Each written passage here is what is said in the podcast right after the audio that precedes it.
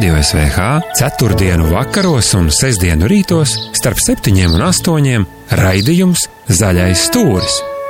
Vērojot dzīvo savā vaļā. Raidījumu vada Māris Olta un Jānis Kļaviņš. Sadarbībā ar Agrikonu mūsu precīzā laukopība vairos jūsu efektivitāti augkopībā. Sveiks, Jāni! Čau, Viktor! Jāni, klausies!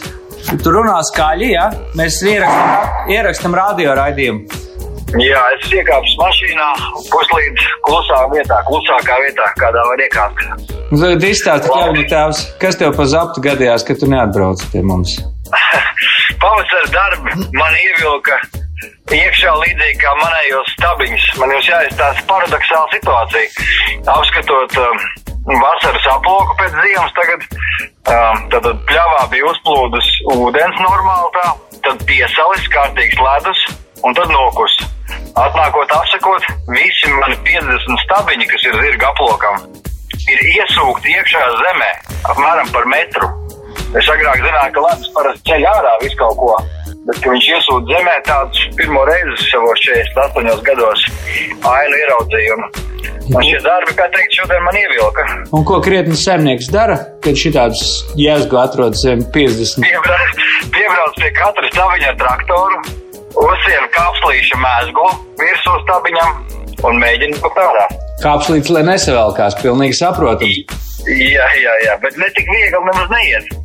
Baigais spēks viņus notur tur iekšā. Varbūt 47. tev arī kāds pocis izvilksies līdzi, tad jau būs labi. Romas impērijas laika, kad ar potu. Bet, eh, kāpēc, bet kāpēc es tomēr gribēju, tu man vakar teici, un tas skanēja kā zelta skabatā, ka tev ir tāds ievads mūsu šodienas viesim, kad es nevarēju tev nezvanīt. Jā, liktenīgi, ka tas arī bija pavasaris.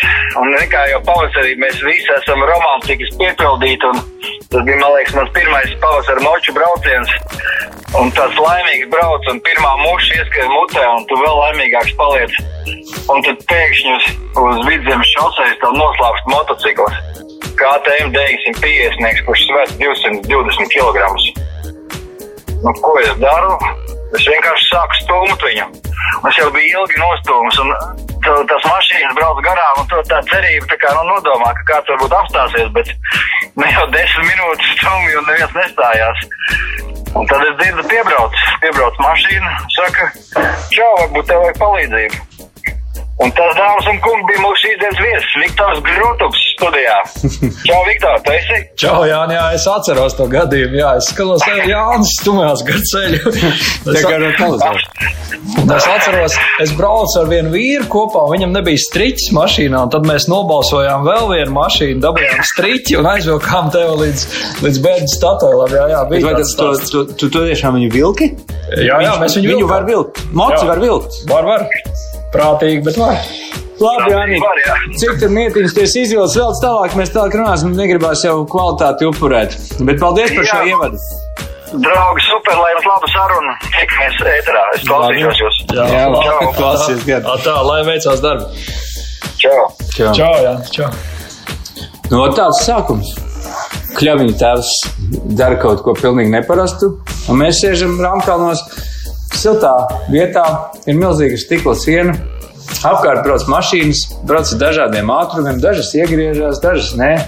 Zem mašīnām tek upe, savukārt no tās krāsnes, kur tu kurās ārā kup dūmi. Un, ja brauc no augšas, no, no turienes, no tās ceļa puses, kur Sigulda šosei atšķiļās prom no Valmieras ceļa, tad uh, var redzēt, ka vispirms ir tāds kalns un kalnā ir skurstenis, tāda hobita vieta izskatās. Tas skurstenis iepriekš tas nebija. Viktor. Jā, jā, tas kurstenis ir jauns, to mēs uzcēlām šogad, un uh, viņš kūp tad, kad mēs cepam maizi. Un tā ir mūsu tāda jauna aizraušanās, līdzīgi kā, kā kļaviņa tēvam, kā tu saki, ka mēs arī esam, mēs esam diezgan dziļi uh, tēlēni izsakoties tā iegrimuši laukos, un uh, mēs sākām pamazām audzēt graudaugus, un tad mums tā kā likās loģiski, ka vajadzētu cept pašiem savu maizi, un uh, burtiski mēs ceram, ka mēs maija vidū sāksim cept savu maizīti. Mēs jau cepam, bet nu, tā oficiāli sāksim cept, un, un kas mums pašiem ir nu, tāds prieks un forši, ka maize būs bioloģiskā. Bioloģiskā maize, Rāmkalnos. Tu jau pagājušajā gadā skatījos, tur kopā ar Kasparu Boktu stāvējāt lepni izgriezuši vēl kādi divi cilvēki, tur bija, kurus es netik labi pazīstu. Izgriezuši krūtu vai sējējus. Jā, mums iedeva, to mēs vairāk eh, nopelnījām par, eh, par sukāšu pārstrādes eh, rūpnīcu. Un, nu, tas mums tāds, mēs, protams, baigi priecīgi un tādā pozitīvā šokā, jo tas skaitās tāds zemnieku Oskars vispār, tas ja? sējējs. Un, nu, mēs bijām katrā ziņā aizkustināti un pagodināti. Un filozofiskais paradoks slēpjas tajā apstākļā, ka tu no sākuma dabūni sējēju, un pēc tam sāc cept maizi. Pilnīgi loģiski, ja būtu stulbi sākt cept maizi un tikai tad dabūt sējēju, vai ne? Zin, un, zin kā, man bija tāds, nu, vispār tā, lai tas, tas lokus noslēgtos, es runāju savu mātes uh, brāli, un kaut kā mēs atcerējāmies manu vecotēvu, viņš saka, ka viņš jaunībā esot gājis lauksaimniecības skolā, un esot uh, iesējis aboliņu, un pēc tam viņa ieras un uzsējis pa virsmu rudzes. Un toreiz tā praksa skatījusies tāda ļoti jocīga, nu, kurš tad tā ar, ar iekšā aboliņas, un pēc, un aboliņu, un pēc tam, izaug, pēc tam viņam esot izauguši ļoti labi rudzes. Un es domāju, pagājuši simts gadi, un tagad es sēju aboliņu ar iekšā un sēju rudzes pa virsmu. Nu, tāds, un es nemaz nezināju, es nedomāju, cik vecā paziņas, es nemaz nezināju, ka viņš arī rudzes audzējs. Tā kā kaut kāds tāds baigais senču, senču bals, kā saka. Bet tu jau, es domāju, ka pirms kādiem gadiem desmit arī nezināja, ka tu audzēsi labību bioloģisko un mēģinās maizi cept. Es domāju, pirms pieciem pat es nezināju. Pat tas vēl jā, jā, tas tā. Man zina, kā bija. Es vakar mēs te runājām arī ar, ar, ar, ar vienu cilvēku, un es kaut kā Es tagad sapratu, kāpēc man skolas laikā patika virsmas traumēta. Nevienam nepatika, bet man patika. Baigi. Nu, tas viss tāds tas dabas ritms un kā tur tas viss notiek. Un, un, laikam, laikam jāsaka, ka kaut kas tāds iekšā visu laiku tāds urdēja, ka man tā lauksamniecība kaut kur man viņa gribējās tā viņai, kā saka, pieskarties un, un forši. Jā, nu es, es priecīgs. Sukādas, Rāmkalni, Gauja, turisma takas aktīvs dzīvesveids. Tev es saprotu, ka tur ziemeļos tur plantators tur arī dzer.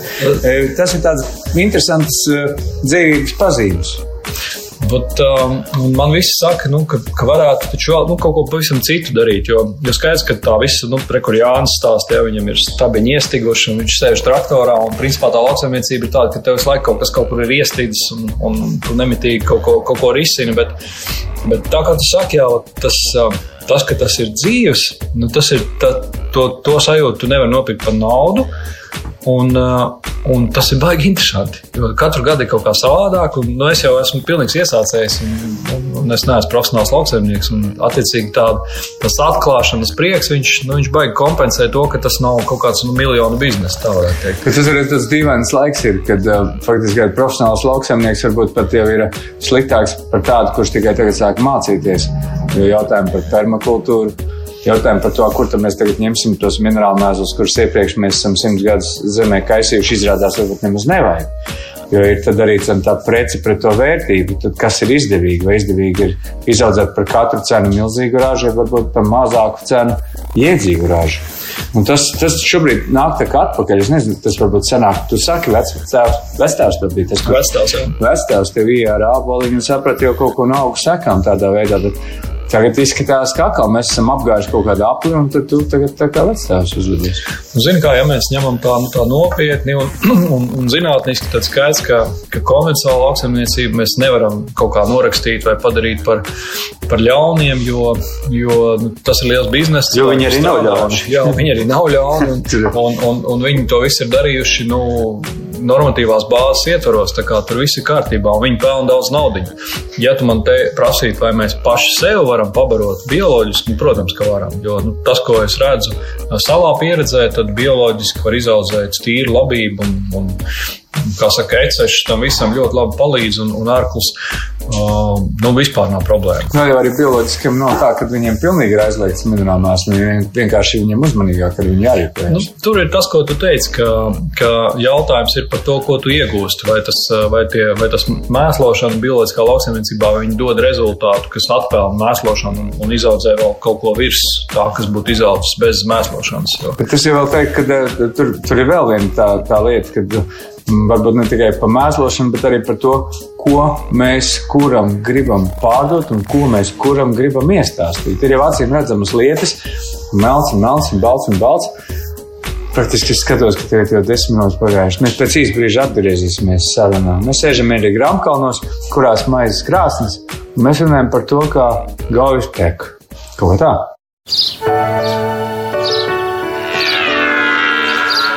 Zaļā stūra viesis.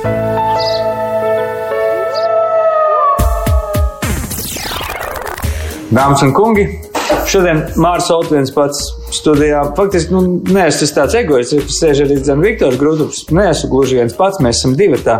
Bet Kļaviņa kungs ir aiz, aiz, aizdevies tomēr. Un šoreiz tiešām poetiski mm, zirgu aplokam velk mietiņus ārā no zemes. Ja gribat zināt, kā tas ir, nu, ja klausāties ceturtdienas vakarā, tad sestdienas rītā to varēs dzirdēt. Ja klausāties sestdienas rītā, vienkārši uzrakstiet Spotify podkāstā zaļais stūris, nu varēs dzirdēt. Mēs arī tur esam iekšā. Jo vairāk klausās, jo labāk, jo to ziņu ir jālaiž plašumā. Kāpēc es sēžu Rāmkalnos? Tāpēc, ka šobrīd Gaujā vienkārši ir brīnišķīgs ūdens, un, uh, ja tur ir no kaut kurienes sākt vispār to, uh, to, to, to gauju saprast, tad Rāmkalna ir ļoti labs veids, kā sākt saprast gauju. Un paldies, Viktor, ka jūs esat uzbūvējuši šeit tādu skaistu apmetnes vietu, kur ir iedzīga kafija, kur tu vari paskatīties uz tādu faktiski mm, Latvijas sasniegumu izstādi. Paldies! Tāpēc citas vietas nav, kur tik smuki tu vari apskatīties. Āli visādi salikt rindās, visādi sieras salikt rindās, arī tējas rindojās. Nu, lai būtu pavisam smieklīgi, arī e, somu grābekļi ir nolikt vairāk, ja nu galīgi tu esi sakurinājis sevi jau tik līdz tam, ka braucot uz laukiem vajag pagrābt un skriet uzreiz iekšā mežā. Tā kā, tā kā faktiski es, es šeit to redzu, jā, es to redzu kā tādu sevis apzināšanās vietu. Izstāstīja, kāda bija tā tava doma to darot. Zinu, ka mēs, tā, ka mēs sākām Rāmkalnas 20 gadus atpakaļ, man jau tad bija sapnis par tādu vietējo produktu veikalu. Tikai tad bija švaki ar tādiem vietējiem produktiem, nu, ar tādiem, nu, tā kā saka, visādi interesanti tāli sieri. Praktiski bija stendera šokolāde, mm. Emīļa Pustāla, tā viņa saucās, un, un tas arī viss pa lielam. Un, Tad tagad ir, ir tā, man liekas, ka tā ir viena lieta, ko latvieši forši dara. Mēs, mēs mākam garšīgi gatavot. Un, un, un tad mēs to visu, kā tu saki, ceļam saulītē. Un, un arī mūsu klienti, viņi priecīgi, ka, ka var dabūt visu kaut ko tādu, kas, kas, kas tādā nu, citā veikalā varbūt nav. Tā ir arī tāda, tāda forša sajūta, ka mēs palīdzam tiem vietējiem ražotājiem, un, un, un pat cik mēs neesam ne no viena atkarīgi šajā ziņā, tad mēs varam brīvi likt plauktos, ko mēs gribam. Neviens mums nekādas noteikumus nediktē, un tad, tad, tad tu redz tādu, kā saka, gan brīvību, gan, gan tiešām Latvijas, Latvijas ražotāju sasniegums. Nu, ar akcentu mazo ražotāju. Nu jā, es viņus, es viņus arī korelēju. Es varu braukt daudz kur apkārt un skatīties, ka kāds kaut ko dara, bet bieži vien tikai ejot un klīstot, ja nav pārāk jāsteidzās gar teviem plauktiem, es varu salikt tā. Šī saimniecība, kuras es redzēju tur un tā, kā no turienes. Viņš kalnā ir viena saimniecība, kur man savulaik Latvijas redzījumā te stāstīja, ka tur esot zosis kuras sēž uz lauka tik tālu, tik ilgi, kamēr tēvs zirņus sasēs. Tad viņas to zirņus atvērt un laižās tālāk. Ir, ir, tas ir, jā, tas ir, man liekas, visa, visa lauksaimniecības sāp, jā. bet, bet, zini, man, nu, ja, ja, tev, ja tu tā par meža zvēriem, tad es kā lauksaimnieks, nu, vismaz pagaidām man tā noskaņa ir tāda, ka man nav žēl pabarot arī tur buks, un, nu, tas nav pie, tās, pie tā apjoma, tas nav tik, tik, kā saka, kritiski. bet tas ir kaut kāds penšūri, tu jau nevari ignorēt eh, to kaimiņu, kuram tu blakus eh, tur ekstensīvi rīkojies, vai intensīvi, vai ekstensīvi. Vienalga. Nē, nu, nav vienalga. Visā ziņā tu darbojies, un viņš krūmos dzīvo tu pat blakām. Un ar kādām tiesībām tu sāc dusmoties, ja viņš iznāk uz tās pļavas, uz kuras tu esi izdomājis. Jūs jau nesiet tā iepriekš baigi vienojušies, kuram tas ir. Nu, jā, ja tu tā saki, tā ir. Jā. Tas, tas mums visiem pienākās pareizi. Paklausīt, jums ir arī ļoti interesantas eh, tās takas un tie gaujas līkumi. Labi, es esmu varbūt nedaudz sacentrējies uz tām zivīm un skatos, kā viņas tur migrējušās zivis, mēģinu viņas noķert, analizēt kaut kādas acis, bet es redzu, ka tas skaistais mežteks marķējums ir radies. Es zinu, ka jums te patās otrā otrā pusē ceļam lejā, tur ir sava paradīze, kur vispār, es, man liekas, ar ceļu nemaz uz gauju, uz gaujas to ciemu nevar izbraukt, tikai, tikai kājām. Mm, un, nu, tas, tas kaut kā, un ir vēl, ir lojas krasta ļoti skaists. Tas ir, jā, jā, Rāmkalns šajā ziņā, viņi tāds tādā epicentrā un tādā Nu, mēs esam priecīgi par visiem, jo pie mums piestāv gan tie, kas grib kaut kur izlaist riteni, gan tie paši meža taks gājēji, un, un tādi, kas grib vienkārši mazu aplīti pastaigāt. Šai ziņā man liekas, ka tā vieta baiga universālā, ka tu vari dabūt visu. Tu vari nu, bez mazajiem bērnu ratiņiem izbraukt kaut kādu līkumu, tepat netālu. Tu vari ar rodeli nolaist. Jā, jā. pavisam traks palikt. Jā, jā, bet, bet tu vari arī paņemt tādu nopietnu turismu. Un, uh, un, nu, mēs, mēs to arī redzam pēc, pēc tās savas klientu bāzes, jo tagad saka, uh, vienalga, pie kuras kategorijas tas turists piederētu nu, no labas kafijas un bulcītes. Viņš, viņš, Viņš ir neatteikts. jā, jā, un tas ir tāds, man liekas, nu, Ne, nu, te ir vēl viena lieta, kas ā, agram ceļotājiem ir tā, ka ir, ir labierīcības, tādas, Jā. kurās mierīgi var iet un neuztraukties par to, ka tev rindārā stāvēs. Tas arī tādam ceļotājam nav maz svarīgi. Es šobrīd stacijā, nu, tādā servisā ēku būvē, kad ja kāds atbrauc, lai viņam ir teorētiskā un arī pēc tam praktiskā iespēja iet dušā. Nu, tas, man liekas, ka tas ir tās tādas lietas, nu, viena lieta, ka tu tās podrini savus pāles, bet uh, nu, tāda, nu, tādas normālas, foršas dzīves sastāvdaļa, nu, ka tu iedzer to garšīgo kafiju, ka ir tur normāli tīra toleti. Nu, nu, tā, jo, jo tas var vai nu, kā saka, tev to dienu padarīt bet foršu, vai jūtās sačakarēt, ja tā, ka tu saki, jo, haidī. Mm. Tā kā, uh, Iekūlos. Jā, jā, jā. Un īpaši, nu, tur kā, ka tas tur vēl ir meitenes, kam kam tas ir, nu, tā svarīgāk. Un, un kā tas ir tāds, nu, jā, tāds, tāds labs, labs gājiens, un es zinu, ka es pats kā turists to vienmēr novērtēju. Mēs, jo mēs strādājam, mums ir arī uh, lauka zilupē, mēs dzērmenes audzējam, tur mm. vēl ir attā. Un, Un tur viss ir forši, bet tur nav labas kafijas. Es, bet es arī saprotu, kāpēc viņas tur nav, jo tur maz cilvēku. Bet, bet, eh, bet mēs vienmēr jokojam, ka, ja tur būtu vēl viena tāda pizzerija, kafejnīca, jā, tad, tad mums vairāk neko nevajadzētu. Es jau zinu, varbūt tu frančīzi paņemsi zilu pie. Iepriekš mēs skatījāmies, ka mēs Latvijā, tas, ziniet, esam tilts starp rietumiem un austrumiem. Tagad iznāk, ka zilope, ja nu ir vispār noma, nomala Eiropai, tad tā ir zilope. Bet tu zini, nu, ja par zilupi, viņi ir dzīva pilsēta. Man, man ir tādas ļoti tikai, es varu teikt tikai to labāko. Nu, tā nav, es domāju, ka daudzi nav bijuši zilupē. Bet, bet tā, ja tā, ja tā asociācijai pretī ir kaut kāda bēdu leja, tad tā, Nē. tā, tas tā nav. Latvijas vienmēr bija ļoti dzīvespriecīgi un, un, ir iedvesmas pilni ļaudis. Tikai es skatos no tādas attīstības viedokļa, viņi ir senāk visu laiku mēs varam. Es arī priekš sevis saprotu, ka acīm redzot ar tām globālajām nesenajām izmaiņām, pārmaiņām, ziepes vagā man nevienam neinteresēs tas, ka es varu saprast arī krievu mentalitāti un labāk viņus atdzīvot. Nu, jā, nu, tas, tas, protams, ir tur, nu, tā, tā ir viena sadaļa, otrs, ka tur tomēr viss šī te robežu būšana tur bija diezgan dzīva un, un kaut kāda nauda ienes arī vietējiem uzņēmējiem. Bet, uh, bet nu, es domāju, ka zilupi izdzīvos un mēs ar kaut ko darām, lai tas tā notiktu. Un, nu, nav, nav tas, uh, viņa, es domāju, ka viņi nav tik atkarīgi no, nu, no Krievijas un no tās puses. Tā kā tur, Kā tu redzi to turismu bildi kopumā Latvijā? Es tagad skatos tā, nu, ziema, pēc manas saprašanas. Pagājušā ziema, kad aiztaisīja robežu ceļu, bija ļoti vitāla. Tāpēc, ka cilvēki virsū tur ņēma darbojās.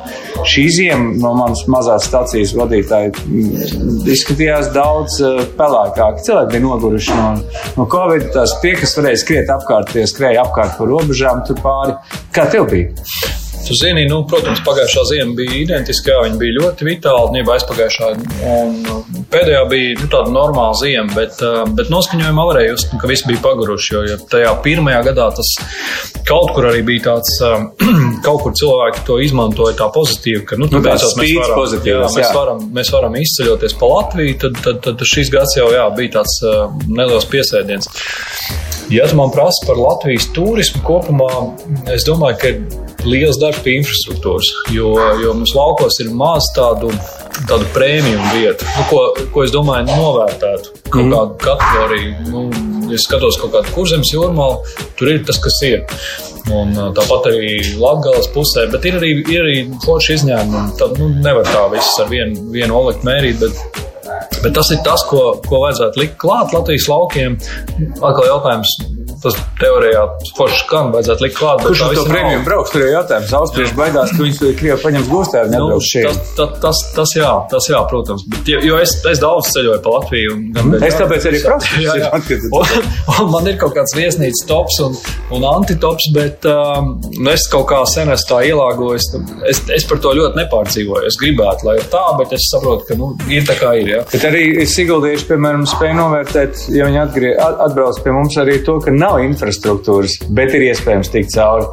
Uh, nu, ja mēs skatāmies to pasaules dažādību, tādu arī tas ir tā bonus, pat tas, ka tev nav visur tādu betonētu celiņu vai kaut kādu ļoti labi iezīmētu vietu. Zini, man liekas, tas, kas, ko nevajadzētu Latvijai zaudēt turismu izpratnē, ir tāda brīvības noskaņa. Nu, ka tu neesi tādās striktos rāmjos, ka tikai šeit teltu un nekur citur. Mm -hmm. Jo tomēr nu, tādam latviešu cilvēkam tu nevari pateikt, ka tur tagad mežā nevarēs iet un šitam varēs. Tas, nu, latvietim patīk visu kaut kur iet mežā. Un, tu vari pateikt, bet tas latvietis izdarīs tajā brīdī, kad viņi ierobežos. Tas tā kā upē iebāzt iekšā damba un pateikt, tagad mēs ražosim elektrību. Jā. Mēs runājamies ar Ankalnu saimnieku Viktoru Grotupu, un mēs pēc īstenībā turpināsim runāt.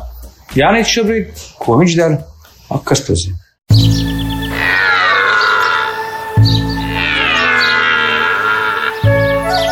Radio SVH 4. vakaros un 6. rītos starp 7 un 8 raidījums Zaļais stūris. Vērojot dzīvo savā vaļā. Raidījumu vada Māris Olta un Jānis Kļaviņš. Sadarbībā ar Agrikonu mūsu precīzā laukopība vairos jūsu efektivitāti augkopībā. Dāmas un kungi, zaļais stūris. Mēs runājam ar Viktoru Rāmkalnu saimnieku, un mēs sēžam viņa maizes ceptuvē maize necepās, bet krāsa drīz būs izkurējusies. Es domāju, ka mēs beigsim sarunu, droši vien sāks rosīties cilvēki. E, mēs esam runājuši par to, kā tika līdz tai maizes cepšanai, mēs esam runājuši par to turismu infrastruktūru. Tev tiešām ir kaut kāda, nu, tu esi tādā mm, domā, ka var pateikt Latvijā kādas labākās outdoor, nu, viesnīcas, kuras ir vērts apceļot cilvēkam, kuram patīk būt e, tādā ceļojuma piedzīvojuma noskaņā. Es, jā, nu, es tev teikšu, labās vietas, jā. kas man patīk. Liepais pusē, man liekas, ka labi ir sanācis ir Stīpola Māre. Man liekas, ka viņi kaut ko jaunu vēl piecēluši klāt. Tur bija tā forša un kvalitatīva. Un, Nu, kaut kā tādas smieklīgas lietas, ja mēs nesaucam vārdos, bet ir daudz viesnām, kur, piemēram, nav vienādu trauku. Ir visas tās krūzītes ar labākais teicis, un vēl, nu, viss, kas mājās bija, Jā, bija palicis pār, tas ir salikts reāli. Bet tas ir plus vai mīnus? Tas ir mīnus, jo tu jūti, ka, nu, nu tas ir tā, nu, nu, jo tas nemaksā tik dārgi, to var izdarīt jebkurš. Un mm -hmm. Tad man Latgalē ļoti patīk, ir Lūznava tāda vieta, tur ir atjaunot mūžu, un blakus ir viesis un nāms, kas saucās, manuprāt, Svilpaunieki. Mm -hmm. un, un viņš ir ļoti profesionāli uztaisīts, tur ir laba skaņas izolācija, tur viss ir tīrs, smaržīgs, un tur ir nu, tādi adekvāti pārdomāti risinājumi. Nu, tādu, tur, tur, tur jūti profesionāli viesnīcas noskaņu. Pie tam tur ir, manuprāt, self-check-ins, ka tu ierodies ar pinkodu. Un, nu, es viņu izmantoju šad, tad, kad man jābrauc uz Latgali, nu, kā komandējuma viesnīca. Viņi ir tiešām labi. Man liekas, ka tur ceļš pāri. Tagad vajadzētu tā būt. Silpalnieki. Jā, un, labi. Nu, tāda, man liekas, ka tā ir la, laba Latgales vieta. Par vidzēm, nu, es domāju, ka Siguldai nav ko kaunēties, te viss ir kārtībā, bet, nu, tādam Rīgas cilvēkam Sigulda duši vien, ka maz interesē. Un tad jau tur cēs. Tu domā, ka paliek Siguldā pa nakti, man liekas, 40 minūtes un tu brauc. Nu, es domāju, ka Sigulda ir vērta, lai to, Siguldā varētu būt, nu, no manas sajūtas, ka tur viss izglīt, outdoorā tādā dabā iešanā vai tādā sevis kustināšanā vislabāk izglītotie cilvēki. Es nezinu, vai tur vainīgs ir Mitrevits Uģis pats, vai varbūt tas, ka doma ir nolikusi kaut kādus Siguldētos vitalitātes parametrus, kurus cenšas ievērot, bet es to Siguldiešu sašķiru pēc to, ka viņi visu kaut ko grib. Nu, teiktu, un tāpēc rīzniekam jāizbrauc, jo rīznieks ir tendēts gribēt tikai Rīgā. Jā, es tev piekrītu. Sigulda, man liekas, ir nu, nu, profesionāli profesionāla turisma galvaspilsēta Latvijā. Tā ir. Tur ir tāda noskaņa, tā kā tu saki, ka, ka viņi grib sev parādīt. Tur būs, jā, jā. tur būs, tur būs. Tur, kas būs, nevar saprast, bet būs. Jā, jā, jo, jo cit, citur tā, dažreiz ir tā, ka tas turisms ir ķeksījuši pēc. Tur redz, ka kaut kas ir izdarīts. Mm. Un, lai gan, nu, skaties, piemēram, es lauksaimniekoju sējas pagastā tagad jāsaka. Jā, tur ir pāri. Mums ir pabažu ezers. Un tā ir pie pabažu ezera. Tur ir smuki iekārtot pludmali. Tur ir uh, Toleti, tur ir duša, tur ir toleti, tolets papīra. Un, saprot, nu, un tas ir nu, tādā mazā, mazā ciematiņā. Tā kā nu, ir, ir forši stāsts, tas, ko vajadzētu Latvijai dabūt gatavu, ka tā ir visur. Ka tu brauc un ka tu zini, ka nu, tā pati tolete, kas, kas jā. ir triviāli, ka, ka, ka tu viņu dabūsi jā, tādā kaut kādā miestā. Ah, zini, kas ir baigi foršā vieta, tikko atcerējos, ka man ļoti patika. Bet te, principā, arī ir Siguldas turismu profesionāļi. Dagdas ezerā uz salas ir tas glampings uz salas. Mm -hmm. Tāds, nu, ja cilvēkam patīk gulēt teltī, tad uh, tur ir tā romantika, tu aizbrauc ezera krastā, tev atbrauc pretī ar laivu, pārceļ tev pāri. Nu, super. Jā, bet, to, bet to dara Siguldas viesnīcnieks. Nu, nav, kas to dara? Galvenais dara profesionāli. E, nu, lot, laikam tas ir atslēgas vārds profesionāli. Lai, ja, ja, ja ir profesionāli, tad, tad var labi uztaisīt jebkuru.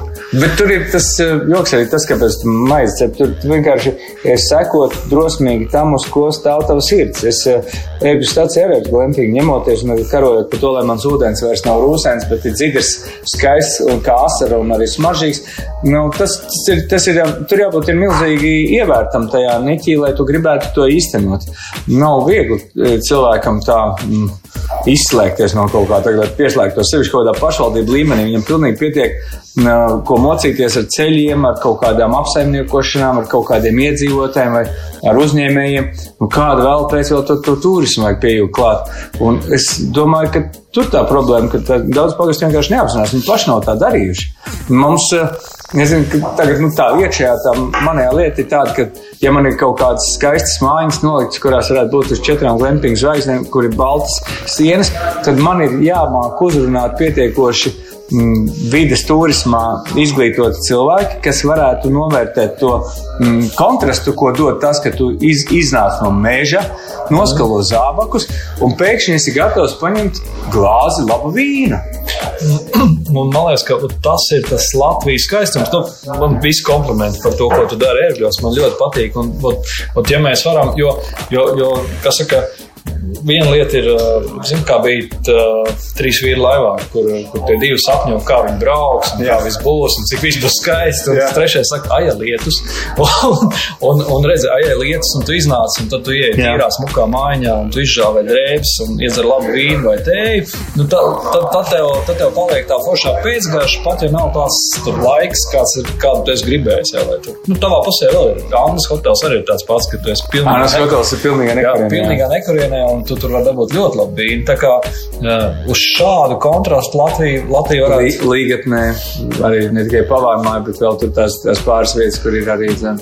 Man liekas, ka bija Māpils mūžā līdzīgs stāsts, ka bija viens tāds uh, nosaules ceļotājs, uh, blogeris kaut kur ieklīdis, un viņš teica, ka vispār viņš ir šokā, ja, ka tu esi kaut kur tādā bijušā, nu, nosacīt kolhos centrā, un pēkšņi ir mūža, un, tev baro, un garšīgi baro. Tā kā tiešām ir kaut kas tāds, skola, kas ir tagad aiztaisīts ciet, tur tiešām ir tāda urbā, urbānie neticami, un, Jā. bet viņi skaisti, es viņiem caurbraucu ar gadiem un skatos, um, kā viņi dara. Un, piemēram, tagad viņi pieslēgušies pie zirgstaļiem, tagad viņi pieslēgušies tai mūža sēkai. Um, iepriekš bija viena tāda ēka, kur man sirds sāpēja. Es redzu, ka tās sunas satur tos dakstiņus vairāk nekā tie dakstiņi tās sunas. Un pēkšņi skatos, ka viņi norestaurēta lēnām sāk no viena gala, izdara Bet vai tādas investīcijas vispār, nu, tas vienīgi varbūt ir kā investīcija, kad viņai vērtība tikai palielinās, nevis samazinās. Nauda tādā brīdī kaut kas samazinās, visu laiku varbūt tāpēc ir jāiet to darīt.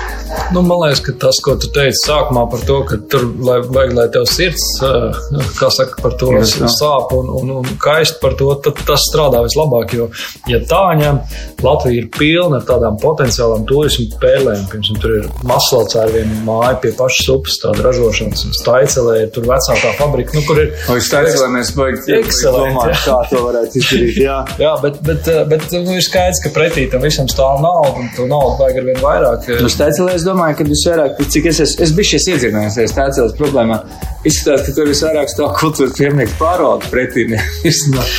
jo, jo viņiem, viņiem tas skurstenis ir būtisks, bet no skursteņa krīt no apmetums. Un, nu, kad apmetums krīt no skursteņa, skursteņš ļoti augsts, apmetums krītot sasit jumtu. Tātad tu nevari remontēt jumtu, jo jumtu visu laiku sasit. Nu, tad, tad mēs esam kompromiss, jā, ir, jā, ir, atslēgas vārds. Kompromiss ir atslēgas vārds. Tā tas ir. Bet gauja tiek tālāk, un, un tu būvēji visu laiku kaut ko no jauna. Kur tu vecās lietas? Um, Saprot, mums nu, arī šī pārmaiņa, ko tu tagad redzi, un, un veikals, par ko mēs runājām, to mums arī principā izprovocēja Covid. Uh, mums bija liels bistro un mazs restorāniņš, un tagad mums ir liels veikals, uh, mazliet mazāks bistro, un vecā mazā veikala vietā tagad būs maisa cepto. Nu, kā saka, viss plūst, viss mainās, tas, tas, kas ir svarīgi man kā uzņēmējiem, lai es spēju adekvāti uz to reaģēt. Un, un tad par to veco var teikt, zinu, kāds iespējas nežēlo bijušo. Nu, kaut kas ir pagājis, kaut kas ir noslēdzies, un jādara kaut kas jauns. Un, Bet es varu, es varu sadarīt ar tavu domāšanas veidu. Tev ir kaut kādas eh, lietas, eh, uz kurām tu pavelcies. Un mājām simt punkti ir kāda ozolkoka eh, kumota, kurai ir tāds stāsts, ka tikai turies. Tas kaut kā no bērnības man tas tā ļoti bija tā izteikti. Man patīk tās vecās monētas, un viņas te kaut kur ik pa laikam parādās. Tagad kaut kā tas ir gājis mazumā. Es vairāk, vairāk eju uz tādu. Nu, tādu nu, vismaz noskaņā uz tādu kontrastu, ka tev ir kaut kas tāds nu, raupšs, un tu turies kaut ko kvalitatīvu. Man liekas, ka tas, nu, tā kā mēs runājam, ka tu esi izlījis mežā un tad ir labs vīns. Ka tas, tā, nu, ka tas ir tas, ko, kas, ko cilvēki grib. Jā, un marmora grīdas vēl. Jā. Pēc īsa brīža mēs turpināsim. Zaļā stūra viesis.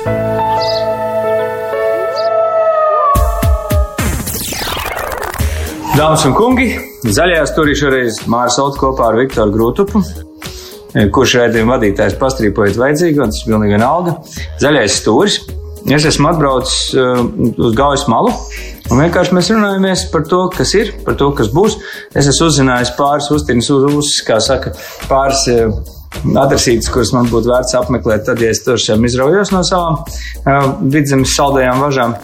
Bet tagad mēs runājam par uh, par veco, par jauno, kur pējam tālāk. Varam bija šī mm, paskicēt kaut kādus ideālos variantus cilvēkam, mm, kuram patīk izrauties no kaut kādas savas um, ikdienas rutīnas un kaut kur doties. E, mans variants e, paņem spinningu, 2,80 līdz 3 metru garu, tes līdz 25 gramiem. Auklu neņem resnāku par Japāņu 1,2 PE, varbūt pat 1,0 gala pavadu nu, 0,28. Es gan liktu 0,4, tāpēc, ka laba piespēle nekur ne, tā, tā pavada nesačakarēs neko. Un, doties tagad tuvākā nedēļā, pusotrā, pa gaujas upi bija šī pamedīt. Nu jau tur no 1. maija drīkst noķert arī līdeku un paturēt. Es ieteiktu neturēt, viņas tomēr ir mazāk nekā gribētu. Savādi sakot, tas ir mans variants. Kāds ir tavs variants? Zini, man viss ir tā, nu, līdzīgi no laikapstākļiem. Pēdējie divi weekendi es esmu staigājis pa cēlus puses mežiem. Tas, kas man ļoti patīk, ir strīčupīts kanjons. Viņa tā sauc, nu, tāda īsta mežonīga daba ar tādu pavasara smaržu. Ja man liekas, tā, ka sāk saules spīdēt, tad jau gribās braukt ar riteni vai ar mocu, bet šis ir tāds brīdis, ka vēl ir tāds vēl ir drēgns jau. Un tad, tad strīķupīs kanjons, man liekas, tas ir man vispār tāds nu, viens no Latvijas dabas top, top kalngalā, virsgalā. Un otra vieta. Tur par strīķupīti paliekot visdrīzāk, kad klīstot par to strīķupīti tu vari novērot sūnu dažādo gradāciju. O jā, tur, o jā. tur ir neticams. Jūs saprotat, paši šobrīd, kad tas uh, rudens, uh, ziema, pavasaris, lapas vēl nav saplaukušas, sūnas ņem to enerģijas daudzumu, ko tūlīt paņems no lapas, tik līdz viņas saplauks. Un tāpēc sūnas šobrīd ir vienkārši pašā ziedā. Un vēl rudenī jau var redzēt arī civilizācijas pēdas. Tur ir kaut kādas. Mm, nu, es tikai tālu vienu. Nu, tur ir rāli, jā. Es to droši vien vajag pateikt. Tad, tad orientieris ir kalē jāla. Jā. To, to var sagooglēt un atrast. Un jā. tad tur nevis staigāt. Un tad, jā, nu, var iet līdz gājai. Nu, tur ir netipiski Latvijas dzīves ūdens. Jā, jā. Un, un pagājušās brīvdienas es biju kvēpens pilskalnā. Man tur arī patīk. Nu, tur ir kaut kas līdzīgs. Tur ir tāda arī tāda īsta meža un tāda meža smarža. Līdz bija tāds, tāds laiks, pēc kur pēc tam vajag vīnu glāzi. Es tā arī izdarīju, aizbraucu cēsī, paņēmu aliņu. Zemnieks. jā, jā, vislabākais vīns ir alus. Paklaus, pie kvēpenes, nu, tas jau skaitās pieciltnieku ozols, tas, kas tur ir. Nu, it kā skaitījās. Tagad jau mēs daudz sākam aizmirst, kāds bija piecdesmitnieks varbūt pat. Jā. Nu, viņš ir skaists, tur ir kaut kāda savu tādu noskaņu, tad tā ļoti teiksmē. Avots atrad, jā? Avots atrad, padzēros, jā, vai paspīties manā Facebook profilā. Kā tas ir ar to avotu? Es arī skatos, ka pie Rankalniem, kad plūst ārā, cik es saprotu, tas ir novadīts, tas avots, protams, jā? Nu, tas, uh, Jā, kas bija ceļā malā. Jā. Bet uh, tas, tas ūdens un tas pavasaris, nu, pavasaris ir ūdens laiks un, un tas, uh, tas tā avota būšana. Es, kad vedu ekskursijās, Es zinu, ka ir viens brīdis, ja es pareizi salieku to ekskursiju, kad ja cilvēki izdzer visus šos ūdeņus, kurus viņi stiep līdzi, un tad viņam sagribās vēl dzert. Un tad, ja tu pieliec viņus pie laba avotiņa, viņi strēp tā kā vērši. Un viņos iepildās tas fails, ka es esmu dzēris avotu ūdeni, un viņš bija garšīgs. Un to vairs neviens nevar izsvērt no jaunā cilvēka galvām. Es, es tam piekrītu. Nu, man ir tāda bērnības deformācija. Es esmu uzaugusi gaujas ielā, te ir pilns ar avotiem. Man tas tā kā jau, man kā saka, pēc noklusējuma tas ir ierakstīts kaut kur DNK. Bet, bet nu, jā, jā, un tas jau tāds, nu, īpaši, ja tas ir tāds pilsētas turisks, viņš dzer, nu, ūdeni, kas plūst no zemes. Nu, tas, Man, tas man liekas, skaisti. ja mēs runājam par to turismu tām pieturvietām, skaidrs, tagad ir balts, bruns, balts, tā, tā, tā būs meštaka, balts, zils, balts, tā, tā būs tā jūrtaka, ā, bet, bet vēsturiski jau tev šajos skaistajos līčos ā, jūti to, ka tas ā, Romas ceļš jums šeit kā, ja viņš gāja vairāk pie cēsīm. Tu zini, te ir tik daudz to Tie ir vecie ceļi. Jā, jā, nu, it kā mums pa vienu pusi iet vecais Rīgas lielceļš gaujā, pa otru pusi, un, un abās pusēs ir mājas, kurās saka, ir gulējis viena no Katrīnām, bet, bet kur tur kurš ir gulējis un kurā krogā es tās vietas zinu, bet, uh, zinu, Stāsti par avotiem. Pēc definīcijas ceļam, nu, tā kā viņu cilvēki tomēr vai zirgi ir ieminuši, būtu jāved no avota pie avota. Es zinu, ko viena tāda doma, kā es daru. Mans Latvijas turisms ir. Mums Latvijā Jāņcēta sadrukājas kolosāls kartes. Jā. Un tur ir visi šie mazie ceļi. Tas ir, tā ir viena lieta, ko nu, man ir dažreiz tā, ka es pat nezinu, kur es nokļūšu. Tu atver karti, pasties smukos mazos meža celiņus, un, un, un tu nokļūsti visneticamākajās vietās Tā jau ir. ar kājām, ar riteni, ar mocu, ar mašīnu. Bet nu, tas, ko es gribu pateikt, ka paņemiet karti, paņemiet parastu papīra karti, paskatieties, kas tur ir. Jo Tajā brīdī, kad tu esi Latvijas cilvēks, eh, nu, ko, ko latviešu sauc par skriaga, tu atver apskaties, o, Johaida Jāņsēts karte, 10 eiro gada abonēšanas maksa. Cilvēki neapmulsti. Nokačā aplikācija LVMGO, un tur Jāņsēts karte tu vari iegūt pilnīgi par velti. Ja tev vēl tomēr patīk divu dimensijas. jā. Man patīk divu dimensijas, tāpēc, ka tu vari plānot maršrutu. Nu, Aha. var forši izlikt. Bet, Jā. uh, bet es piekrītu, jā, LVMG un arī Jāņsētas aplikācija līdz kaut kādam pietuvinājumam arī strādā diezgan labi.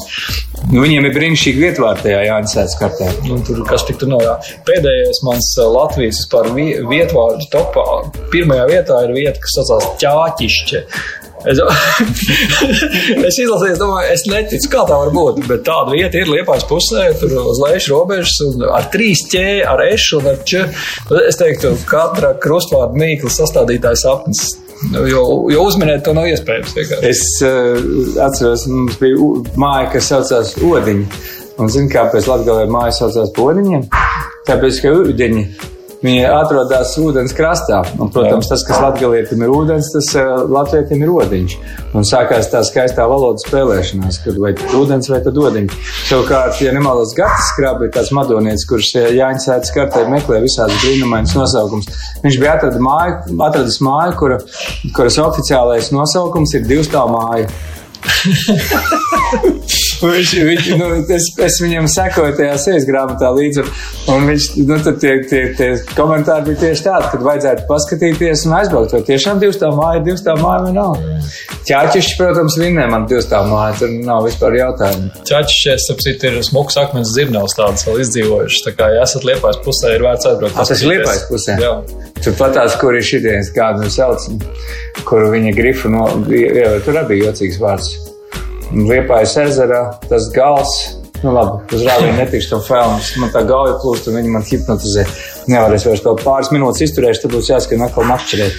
Es, Labi, bet- vēl, es tev izstāstīšu vēl vienu savu tādu sāpju, lai, lai izskan. Dod visu. Um, es daudz braukāju pa Latgali, un uh, tas, ko man liekas, vēl var izdarīt, ka valsts ar altumu vai vēl kādu varētu izpirkt īpašumus un dot viņus ilgtermiņa nomā jaunām ģimenēm, kas grib saimniekot. Jo ir pilns ar piemēriem, un tu jau arī braukā daudz pa Latviju un redzi, ka cilvēki uzstājas no nekā kaut kādu foršu projektu. Un, un man liekas, ka tas būtu arī, arī šai kontekstā, lai tā Latgala nepaliek tāda klusa un izmirusi. Un, Restīvi, visiem būtu labi. Tas jau nav tikai Latvijā. Man liekas, ka mūsu parka iela, gribu zaļā iela, tā mums ir ne zaļā iela, bija tāda.